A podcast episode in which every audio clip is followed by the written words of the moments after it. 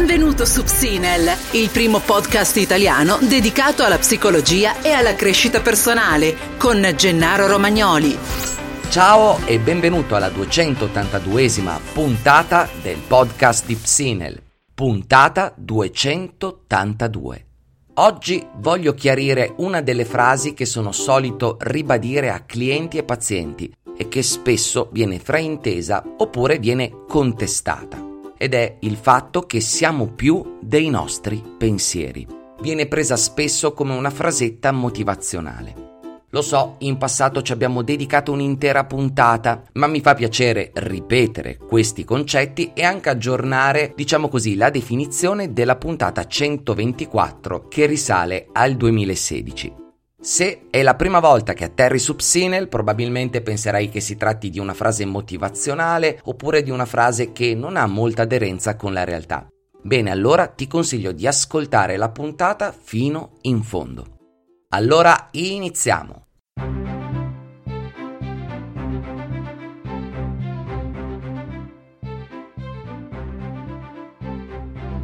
Oh, allora, come stai? Come è andata la scorsa settimana? Ti è piaciuta la puntata su tutti i numeri della meditazione? Anche quella lì è stata una puntata abbastanza controversa, soprattutto per le persone che sono appassionate dell'aspetto tradizionale delle pratiche contemplative. Ma andiamo subito al punto. Voglio ringraziare tutte le persone che sono entrate all'interno di Clarity. Grazie infinitamente ed iniziamo subito con la puntata di oggi. Allora, quante volte mi hai sentito ripetere che siamo più dei nostri pensieri? Beh, immagino una valanga di volte. Il motivo è molto semplice. È vero.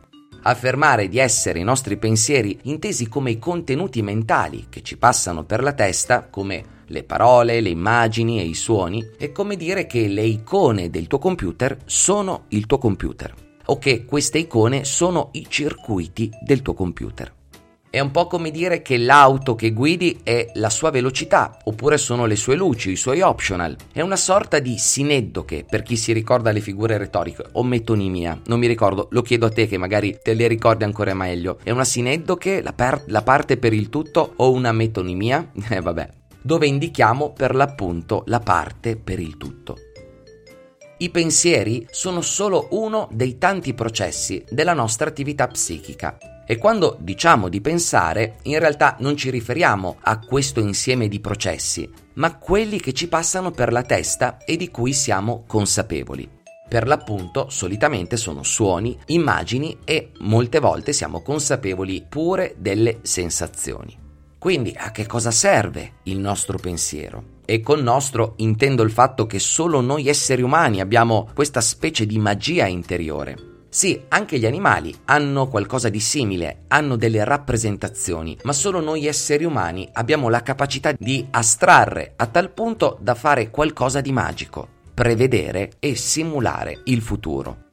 Come forse saprai, esistono scimmie che utilizzano strumenti per mangiare le formiche, utilizzano lunghi bastoncini ed insegnano anche ai propri cuccioli come fare altrettanto. Ma dopo che hanno raccolto le formiche e soddisfatto i loro bisogni estemporanei, prendono quello strumento e lo buttano via. Noi esseri umani, al contrario, non buttiamo via lo strumento, ma anzi cerchiamo di migliorarlo e nostro figlio farà altrettanto cercando di migliorare quel ramoscello rendendolo sempre più efficiente. Questo proprio grazie al fatto che in una qualche misura riusciamo a prevedere il futuro, non in modo preciso, ma possiamo costruire degli scenari che ci consentono un po' di farlo ed è proprio questa la forza incredibile del nostro pensiero. Tuttavia, questa stessa forza è anche in grado di rivoltarsi contro di noi, quando dimentichiamo, per l'appunto, che si tratta di previsioni ed iniziamo a vederli come fatti. L'esempio classico sono le aspettative che possiamo riporre in eventi o nelle persone. Se pensiamo che andare al mare sarà meraviglioso e poi buchiamo una gomma o si mette a piovere, la nostra delusione sarà ai livelli massimi. Se pensiamo di fare qualsiasi cosa che andrà assolutamente bene secondo le nostre previsioni e questa non si traduce in quelle previsioni, ci restiamo piuttosto male. Ok Jenna, se ho capito bene, allora la soluzione dovrebbe essere quella di non avere aspettative. Beh, guarda, sarebbe fantastico in alcuni contesti, ma è molto difficile, anzi potrei tranquillamente affermare che è quasi impossibile non averne. Perché quella macchina pensante ci ha concesso di sopravvivere e tutt'oggi ci protegge, per cui è davvero difficile metterla, tra virgolette, fuori dai piedi. Anche chi fa ore e ore di meditazione non riesce a, diciamo così, mettere da parte completamente le aspettative. No, fermati un attimo, Jenna. Ci dici sempre che la meditazione serve proprio a questo, a non giudicare, a non farci aspettative, a restare nel presente. Come mi spieghi questa contraddizione? La verità è che chi medita non è immune alle aspettative, non è immune al giudizio, semplicemente si rende conto che sono aspettative e si rende conto che sono giudizi e non li confonde, o meglio riesce a rendersi conto di quando tende a confonderli con la realtà dei fatti. Sì, di certo possiamo allenarci a gestire positivamente le nostre aspettative, senza esagerarle, oppure mettendole da parte volontariamente quando è necessario. Ad esempio, Sappiamo di dover andare in un locale dove sta per suonare un gruppo, sappiamo di volerci divertire e non conosciamo questo gruppo, quindi possiamo decidere volontariamente di non farci troppe aspettative. Eh, te ne ho già parlato in passato, ma se uno sta lì a giudicare come suona il gruppo oppure ad immaginare quanto suonerà bene o quanto si divertirà, rischia di rovinare, diciamo così, di rovinarsi la serata soprattutto se si tratta di un giudizio esperto. Eh, come ti dicevo nella scorsa puntata, qui accanto a casa mia stanno facendo 100.000 lavori. Se io mi fossi aspettato eh, la mancanza dei lavori e la mancanza dei suoni, sicuramente avrei cozzato contro la realtà. Sapevo che ci sarebbero stati suoni, infatti sono in una stanza caldissima, tutta chiusa, circondato dai pannelli. Spero che tu riesca a non sentirli e spero di riuscire ad isolarli. Ma torniamo alla nostra aspettativa e anche al giudizio. Lo stesso vale per il mio mestiere. Se dovessi fare l'analisi psicologica di tutte le persone che mi circondano, probabilmente impazzirei, anche se in alcuni casi è impossibile non farlo. Ed ecco allora che cosa mi salva. Sapere che questa è una specie di previsione della realtà, non è la realtà, che è una specie di vizio mentale che ho costruito con la pratica del mio, del mio mestiere e non un vero atto, tra virgolette, professionale. È molto probabile che tu in questi anni abbia sentito dire, anche dai miei colleghi, che bisogna crearsi aspettative positive verso il futuro, che è necessario ascoltare i propri pensieri e modificarli perché noi agiamo sulla loro base. La verità è leggermente diversa, ma profondamente edificante. Tu non sei i tuoi pensieri, tu non sei le tue previsioni. È chiaro che se passi tutto il giorno a pensare a cose negative c'è qualcosa che non va e bisogna lavorarci su, ma in situazioni di equilibrio, tra virgolette, non è così importante cercare di interpretare e controllare ciò che pensi. Anzi, farlo potrebbe portarti proprio all'opposto, potrebbe farti male. Ed è per questo che in passato mi sono scagliato contro cose come la legge d'attrazione, il pensiero positivo, eccetera perché queste hanno preso alcune cose psicologiche e le hanno condotte agli estremi.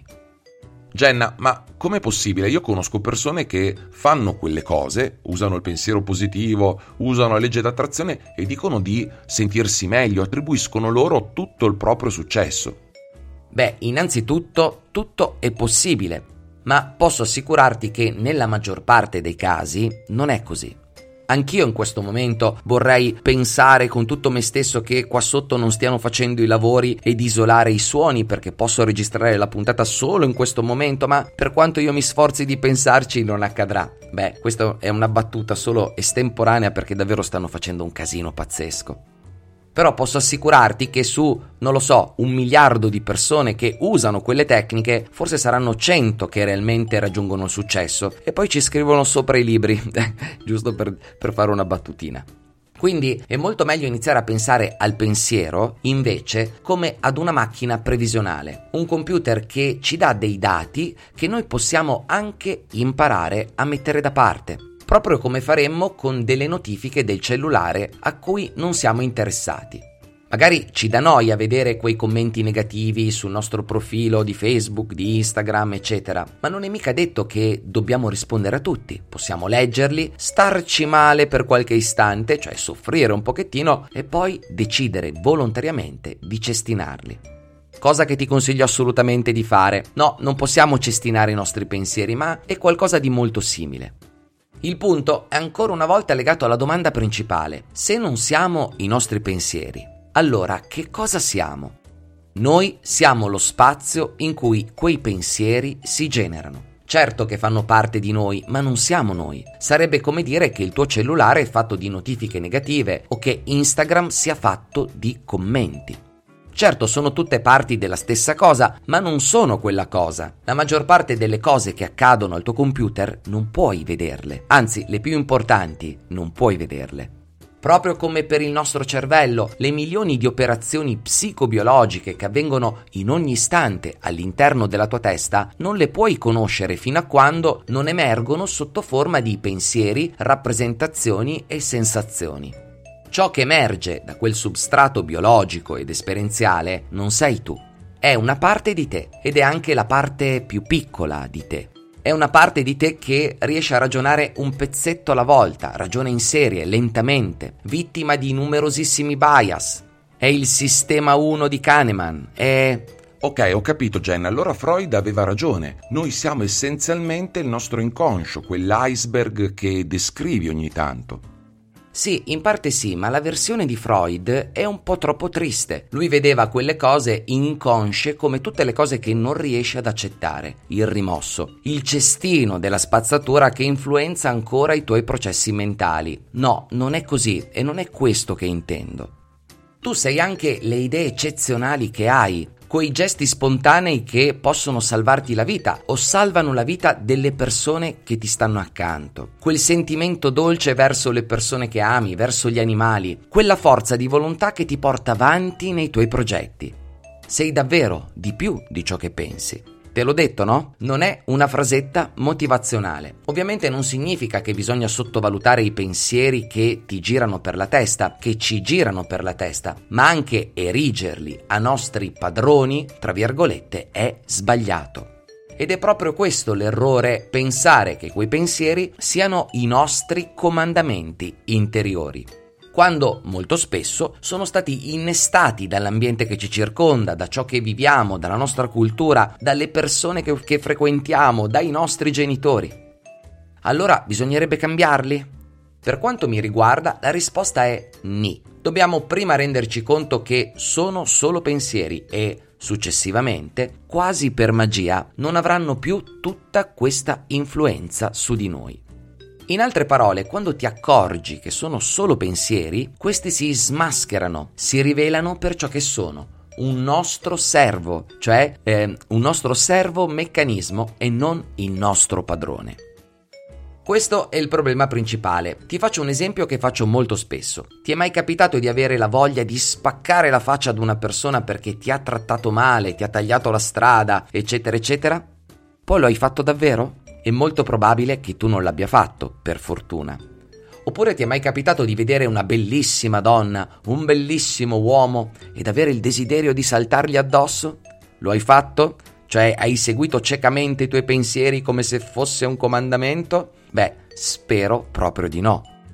Come vedi, ogni secondo i pensieri che ti passano per la testa ti chiedono di fare qualcosa, ti mostrano le loro previsioni, ma non sempre ti senti in dovere di seguirli, e per fortuna. Ed è per questo che dico e ripeto che tu non sei i tuoi pensieri, tu sei lo spazio infinito in cui questi emergono. E queste sono un po' come le onde del mare, che hanno sicuramente un'influenza molto potente, o meglio, sono l'increspatura delle onde del mare, ma non sono ciò che genera le onde del mare, non sono il fondale marino, non sono l'ecosistema del mare. Quindi ragazzi potrei andare avanti per ore a parlare di questi esempi, ma tranquilli perché troverete all'interno del post, all'interno del quaderno degli esercizi, ulteriori approfondimenti che cercheranno di convincervi che siete molto di più dei vostri pensieri. Per cui, visto che siamo nella nostra versione estiva, nella data di pubblicazione della puntata di oggi, come al solito bando alle ciance ed iniziamo con i consigli di oggi.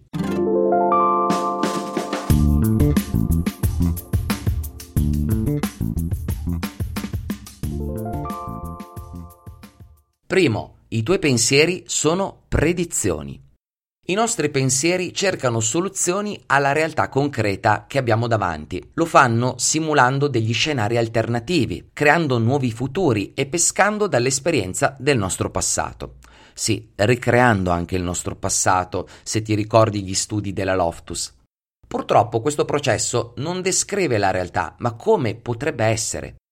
Quindi evitiamo di confondere le due cose, ma soprattutto proviamo a renderci conto di questa differenza, proprio come facciamo con la nostra cara meditazione, che non inserisco tra i consigli, ma è sicuramente lo strumento più importante per imparare a gestire i tuoi pensieri, o meglio, per imparare a renderti conto che tu sei molto di più dei tuoi pensieri. Secondo, pensi a tutto.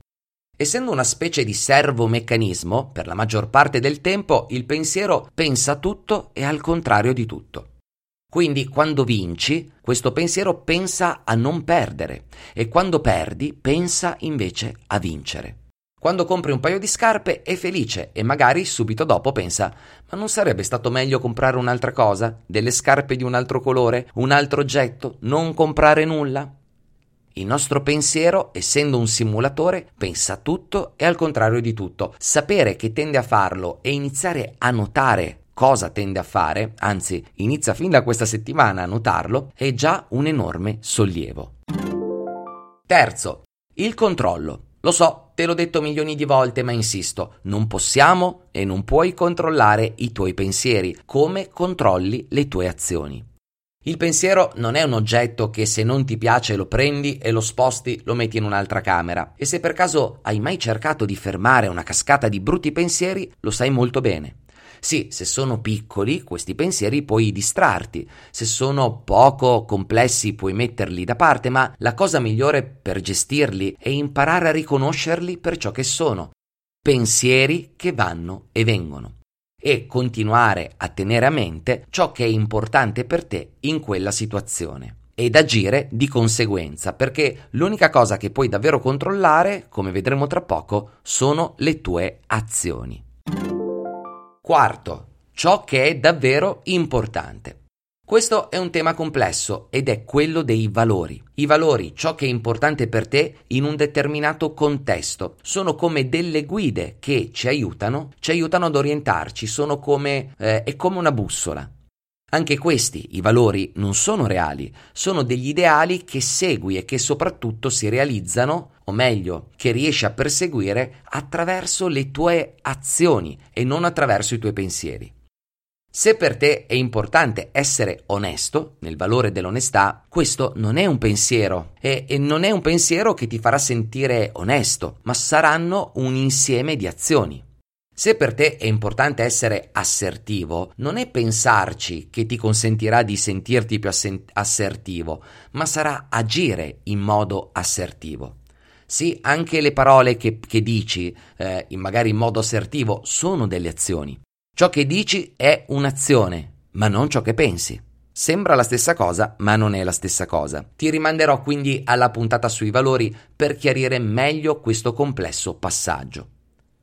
I pensieri non sono da sottovalutare. È chiaro che se passi l'80% del tempo a pensare a cose brutte, c'è qualcosa che non va. Però ti posso assicurare che metterti lì e cercare una soluzione razionale, una causa-effetto di tipo logico-razionale, nella maggior parte dei casi è controproducente, a meno che tu non lo faccia con determinati strumenti, come ad esempio la nostra scrittura espressiva, oppure che tu vada a fare una consulenza da un mio collega. Ma la cosa, o meglio il messaggio più importante di tutta questa puntata, è ricordarti che tu sei molto di più dei tuoi pensieri, che siano belli o brutti, tu sei molto di più di tutto ciò, sei l'infinito spazio dove questi pensieri accadono. Bene ragazzi, per la versione estiva sono andato davvero lunghissimo, ringrazio ancora tutte le persone che mi seguono su Spotify, su iTunes, che magari stanno passeggiando, sono in macchina, magari sei sulla spiaggia in questo momento con gli auricolari e ascolti la mia voce, è per me meraviglioso pensare che tu possa trasportare in giro un po' della conoscenza di Psinel. Fammi sapere che cosa ne pensi di questa puntata, condividila con i tuoi amici, vieni a mettere mi piace, che sia su Spreaker, che sia una uh, review su iTunes, che sia su Spotify, no su Spotify non si può fare, ma comunque condividi questa puntata magari attraverso i tuoi social. Ti auguro una splendida giornata, ci sentiamo la prossima settimana. Un saluto da Gennaro Romagnoli di psinel.com. Mi sembra che i lavori siano finiti proprio quando ho finito la puntata. Non me l'aspettavo, non potevo prevederlo.